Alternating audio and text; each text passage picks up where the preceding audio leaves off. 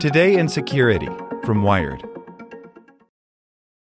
With the Lucky Land slots, you can get lucky just about anywhere. This is your captain speaking. Uh, we've got clear runway and the weather's fine, but we're just going to circle up here a while and uh, get lucky.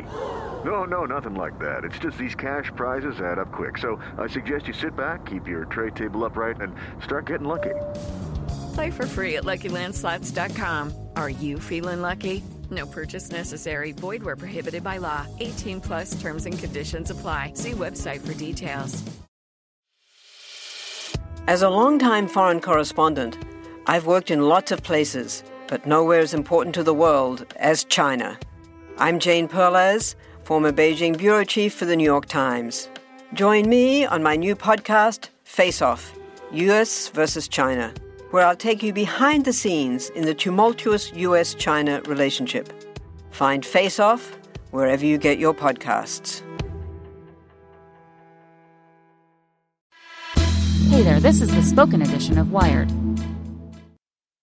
Today's briefing is brought to you by NetSuite by Oracle, the world's number one cloud business system. NetSuite gives you the visibility and control needed to make smart decisions and grow with confidence. Save time and money and gain agility and scale by managing your company's finances in one place in real time from your desktop or phone.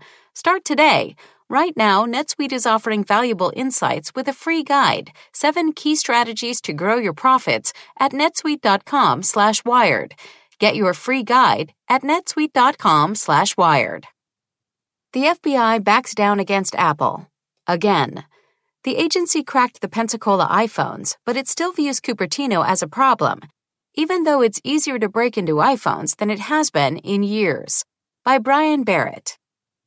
The latest high stakes standoff between Apple and the FBI has come to an end after claiming for months that Apple alone could unlock the two iPhones of Pensacola, Florida shooter Mohammed Saeed al Shamrani, the agency announced today that it had managed to do so without Cupertino's help and without undermining the encryption that protects over 1 billion iOS devices worldwide.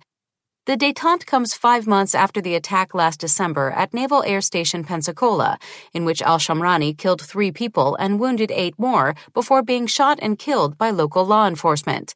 The FBI recovered al Shamrani's iPhone 5 and an iPhone 7 Plus in the wake of the shooting. The devices were badly damaged, which the Justice Department implied in January made it more difficult to break in through traditional methods. The stance was always curious. The FBI confirmed it had managed to get the iPhones up and running and has access to forensic tools from companies like Cellebrite that claim the ability to break into any iOS device.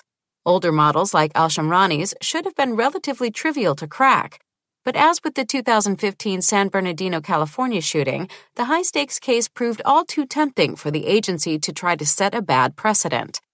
Every time there's a traumatic event requiring investigation into digital devices, the Justice Department loudly claims that it needs backdoors to encryption, and then quietly announces it actually found a way to access information without threatening the security and privacy of the entire world says Brett Max Kaufman, senior staff attorney at the American Civil Liberties Union. The boy who cried wolf has nothing on the agency that cried encryption. In both instances, the FBI wanted Apple's help to establish a back door that would allow law enforcement to circumvent any iOS device's encryption and access its data as needed. The false claims made about our company are an excuse to weaken encryption and other security measures that protect millions of users and our national security, Apple said in a statement Monday. It is because we take our responsibility to national security so seriously that we do not believe in the creation of a backdoor, one which will make every device vulnerable to bad actors who threaten our national security and the data security of our customers. There is no such thing as a backdoor just for the good guys, and the American people do not have to choose between weakening encryption and effective investigations. In a press conference today, FBI Director Christopher Wray said that the agency had to develop its own tools to access the iPhones. We canvassed every partner out there and every company that might have had a solution to access these phones. None did, said Wray. So we did it ourselves. Unfortunately, the technique that we developed is not a fix for our broader Apple problem. It's a pretty limited application. It's unclear what the difficulty stems from. While still plenty secure for the average user, recent vulnerabilities in iOS have given hackers and forensic investigators ample avenues to break into iPhones. If the FBI was able to repair the hardware sufficiently to boot them up, then existing forensic tools are more than capable of recovering data from those devices, says Dan Guido, founder of cybersecurity firm Trail of Bits.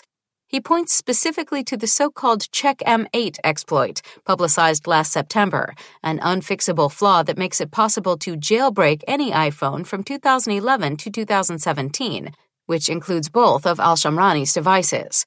The FBI could try as many PIN codes as they wanted until one worked, says Guido, whose iVerify security app can tell if your phone is exposed to CheckM8. It was only a matter of time before they succeeded.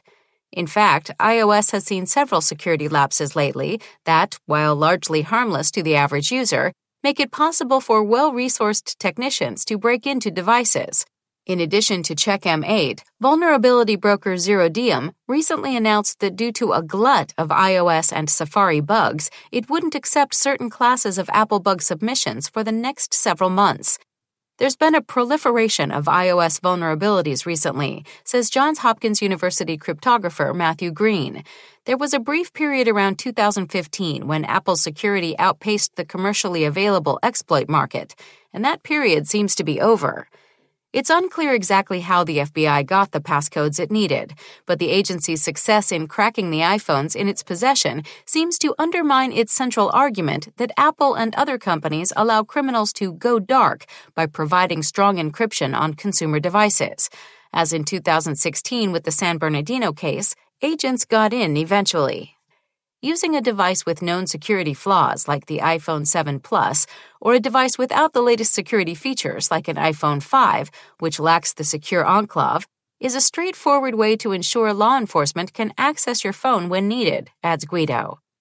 That may explain why the tenor of both Wray and Attorney General William Barr's argument against encryption appeared to have shifted slightly, Rather than decrying the impossibility of gaining access, both Barr and Wray focused today on the investigatory costs of how long it took to do so. The delay from getting into these devices didn't just divert our personnel from other important work, it also seriously hampered this investigation, said Wray. Finally, getting our hands on the evidence Al Shamrani tried to keep from us is great, but we really needed it months ago, back in December, when the court issued its warrants. That timeline's not quite right. Apple did respond to those early warrants, handing over what it describes as gigabytes of iCloud account and transactional data related to the case. The FBI didn't tell Apple that there was a second iPhone or that it was unable to access either device until January 6th. It's unclear how much of the data the FBI found on Al Shamrani's devices had already been available through iCloud backups. Despite the FBI's repeated success in breaking into supposedly uncrackable iPhones, Barr insisted that Apple could design a backdoor that didn't threaten to compromise iOS devices more broadly. There is no reason why companies like Apple cannot design their consumer products and apps to allow for court authorized access by law enforcement while maintaining very high standards of data security, Barr said at today's press conference. In fact, the landmark cryptography paper Keys Under Doormats by Bruce Schneier, among others, gives ample reasons why they can't do that very thing. Barr also signaled, though, that the Justice Department may no longer consider the courts as the best avenue to achieve that end. The developments in this case demonstrate the need for a legislative solution, he said, at another point suggesting that undermining encryption is a choice that Americans must make through their representatives. Even so, all the FBI has proven today is that the choice remains moot. Weakening iOS encryption would threaten over 1 billion devices unilaterally.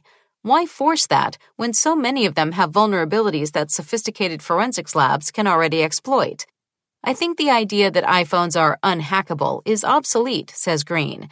I think we all need to adjust our expectations accordingly, particularly when governments demand that firms break or weaken their encryption.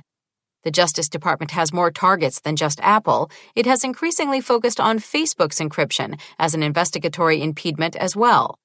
But as long as it's this manageable to break into most iPhones, its complaints seem less urgent than ever. Hey guys, it is Ryan. I'm not sure if you know this about me, but I'm a bit of a fun fanatic when I can. I like to work, but I like fun too. It's a thing. And now the truth is out there. I can tell you about my favorite place to have fun. Chumba Casino. They have hundreds of social casino style games to choose from with new games released each week. You can play for free anytime, anywhere and each day brings a new chance to collect daily bonuses. So join me in the fun. Sign up now at ChumbaCasino.com. No purchase necessary. VGW. Void were prohibited by law. See terms and conditions. 18 plus.